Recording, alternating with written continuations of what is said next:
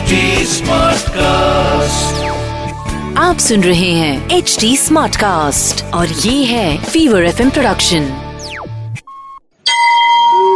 તમે સાંભળી રહ્યા છો વ્રત કથાઓ આરજે નિશિતા સાથે નાગપંચમી વ્રત શ્રાવણ વદ પાંચમ એટલે નાગપાંચમ તે દિવસે વ્રત કરનારે સવારે વહેલા ઉઠી નાઈ ધોઈ પાણિયારે નાગનું ચિત્ર દોરી ઘીનો દીવો કરી પૂજા કરવી પછી કુલેરનું નૈવેદ્ય ધરાવવું અને એકટાણાના આગલા દિવસે પલાળેલા મગ, મઠ, બાજરી, કાકડી અને અથાણું ખાઈ શકાય. આ વ્રત કરનાર ઉપર નાગદેવની કૃપા ઉતરે છે. શરૂ કરીએ નાગપંચમીની વાર્તા. વીરપુર નામે ગામ. તેમાં એક ડોશી રહે. તે ડોશીને સાત દીકરા. ડોશી આ સાતેય દીકરાઓને પરણાવી દીધેલા. તેથી સાતેય વહુઓ સાથે રહે. ડોશીની છ વહુઓ ભર્યા ભાદર્યા ઘરેથી આવેલી પણ સૌથી નાની વહુને પિયરમાં કોઈ નહીં. એટલે બધા તેને નબાપી નપીરી કહી મેણા દે. પરંતુ તે બિચારી મૂંગે મોઢે બધું સહી લે. ઘરનું બધું કામ એના માથે. ઢગલો રોટલા ઘડે, વાસણ માંજે, ઘાસડો કપડાં ધોતી, તોય પેટ પૂરતું ખાવા ન મળે. ભાદરવો માસ આવ્યો. શ્રાદ્ધના દિવસો આવ્યા. ઘરમાં તપેલું ભરીને ખીર બની. છ વહુ અને સાતમી સાસુ પેટ ભરીને જમ્યા. પણ નાની વહુની ભાડે ન લીધી. નાની વહુને ચડતા દાડા હતા. તેથી તેને ખીર ખાવાનું ઘણુંય મન થાય. પણ શું કરે? કામ ખૂટે તો ખાવા બેસે ને? ત્યાં તો સાસુમાં તાડુક્યા. અલી નપીરી જોઈ શું રહી છે? વધ્યું ઘટ્યું ખાઈને વાસણ માંજી નાખ ને? નાની વહુ તો ઉઠી ખીરના તપેલામાં જોયું તો ઠાલું ઠમ. એની આંખમાં જળજળિયા આવી ગયા. ભૂખ્યા પેટે એઠા વાસણનું તબકડું લઈ તે નદીએ માંજવા ગઈ. તેણે નદીએ જઈ બધા વાસણો તબકડામાંથી બહાર કાઢ્યા. એમાં એક વાટકામાં કોઈની એઠી ખીર હતી. નાની વહુ તો ખીર જોઈ રાજી રાજી થઈ ગઈ. તેણે ખીરનો વાટકો ઝાડ પાસે મૂક્યો અને વિચાર્યું કે વાસણ ઉટકીને પછી આ ખીર પી જઈશ. નાની વહુ તો વાસણ ઉટકી નદીમાં નાહવા ગઈ. નાહીને પછી તે બહાર આવી, વાટકી પાસે જઈને જોયું તો વાટકી ખાલી ખમ, તેમાં સેજ પણ ખીર ન હતી. નાની વહુએ જે ઝાડ નીચે ખીરની વાટકી મૂકી હતી, તે ઝાડમાં એક રાફડો હતો. એ રાફડામાંથી નાગણ આવીને ખીર ખાઈ ગઈ હતી અને પછી રાફડામાં સેજ મોઢું બહાર રાખીને બેઠી હતી. તેને થયું કે નક્કી આ સ્ત્રી મને હમણાં ગાળો દેશે. પણ નાની વહુ તો ગુસ્સે થવાને બદલે બોલી, હશે, કોઈ મારા જેવી દુખિયારી, ભલે ખાઈ ગઈ, મારું પેટ ઠરે, એવું એનું પેટ ઠરજો.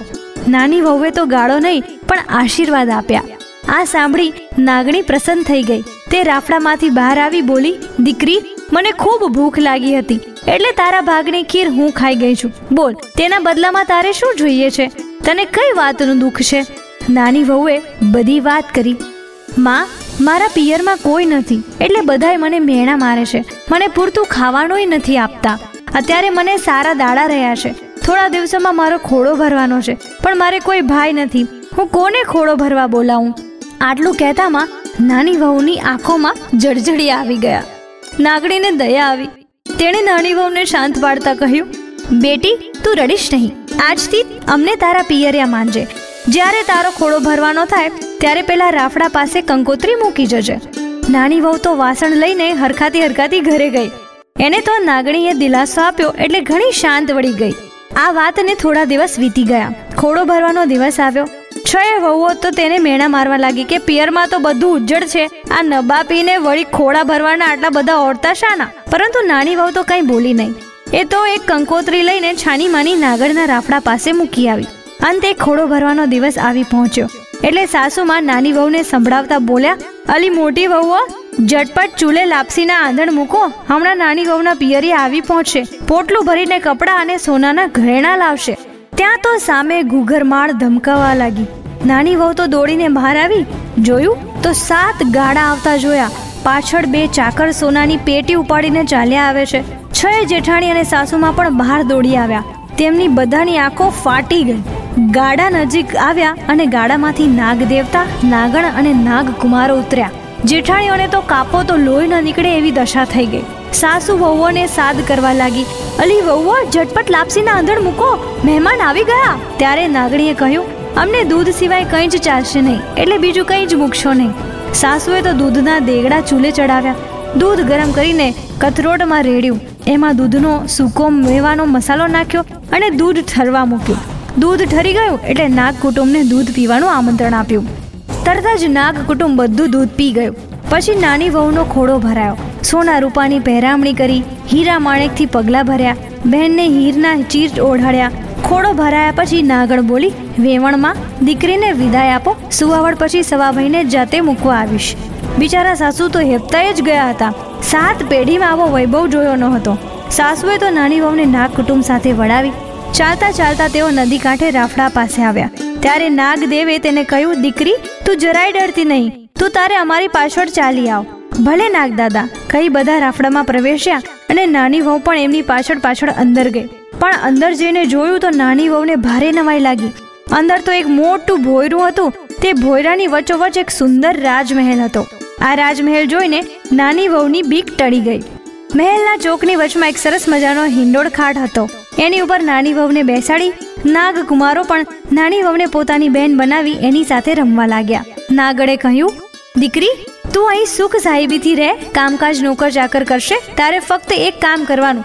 સવાર, બપોર અને સાંજે આ રૂપાની ઘંટડી વગાડી નાગ કુંવરોને દૂધ પાઈ દેવાનું. ભલે, નાની વહુએ કહ્યું, આમ કરતા કરતા દિવસો પસાર થવા માંડ્યા. સમય જતા નાની વહુને દેવ જેવો દીકરો અવતર્યો ને જોત જોતામાં મોટો થવા લાગ્યો. એક દિવસ નાની વહુએ ચૂલા પરથી દૂધની દેગડી ઉતારી કંઈક કામકાજ માટે બહાર ગઈ. એવામાં દીકરાના હાથમાં પેલી રૂપાની ઘંટડી આવી ગઈ. તેણે ઘંટડી વગાડવા માંડી કે તરત જ પેલા નાગ કુમારો દૂધ પીવા માટે આવી દોડ્યા. દીકરો ડરી ગયો. હાથમાંથી ઘંટડી પડી ગઈ. અને બે નાગ કુંવરોના પૂંછડા પર પડતા પૂંછડા કપાઈ ગયા. બીજા નાગ કુંવરો ગરમ દૂધ પીવાથી દાજ્યા. એટલામાં નાની વહુ ત્યાં દોડી આવી અને દીકરાને તેડી લીધો. નાગ કુંવરોની આવી દશાથી તેને અપાર દુઃખ થયું. નાગ નાગણીએ કુંવરોને શાંત પાડ્યા, પણ કુંવરોના મનમાંથી વેર ના ગયું. સમય થતાં નાગણી માતાએ નાની વહુને મનપસંદ ચીજવસ્તુઓ આપીને સાસરે વડાવી તેને સોનાનો એક ચૂડો અને સાચા રેશમી વસ્ત્રો આપ્યા. પછી કહ્યું દીકરી જ્યારે પણ તને દુઃખ પડે, ત્યારે આ ઘરને તારું પિયર સમજીને અહીં ચાલી આવજે. નાની વહુ બધાને મળી પિયરથી સાસરે આવી. સાસુરને તો નાની વહુ ઉપર હેત ઉભરાઈ ગયું. તેણે તો દીકરાને રમાડ્યો અને વહુને ભેટી પડી. બીજી વહુને તેના ઉપર ઈર્ષા આવવા લાગી. પેલા નાગકુમારોને થયું કે અહીં માતાએ આપણને તે છોકરાને કરડતા વાર્યા, પણ ત્યાં કોણ વારશે? આમ વિચારી તેઓ નાની વહુને સાસરે કરડવા આવી પહોંચ્યા અને ઘંટી નીચે સંતાઈ ગયા. થોડી વારમાં નાની વહુ પાણીનું બેડું ભરીને ઘરે આવી. ઉંબરે ઠેસ વાગતા બોલી, ખમ્મા મારા માંડિયા બુચિયા વીરોને. આ સાંભળી નાગકુમારો વિચારમાં પડ્યા કે બહેન આપણને હજી પણ કેટલા સાંભળે છે.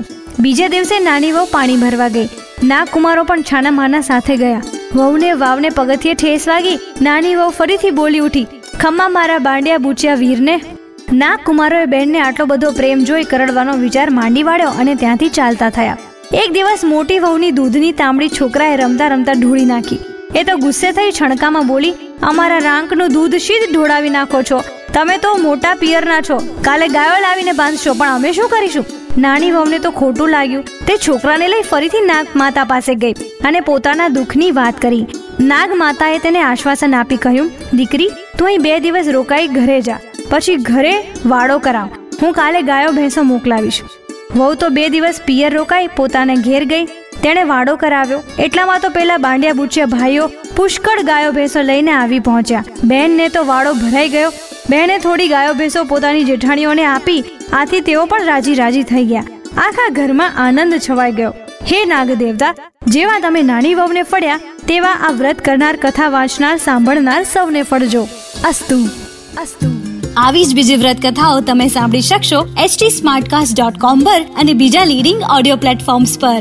ફીવર એફએમ ઓફિશિયલના નામથી તમે અમને સોશિયલ મીડિયા પર પણ મળી શકશો. ઇન્સ્ટાગ્રામ ફેસબુક અને ટ્વિટર પર મારી સાથે ટચમાં રહેવા માટે આરજે નિશિતા નામથી સર્ચ કરજો. For more podcast log on to HT smartcast dot com or Suno નયે નજરિયે સે. તમે સાંભળી રહ્યા છો વ્રત કથાઓ. આરજે નિશિતા સાથે आप सुन रहे हैं एच डी स्मार्ट कास्ट और ये था fever F production HD Smartcast.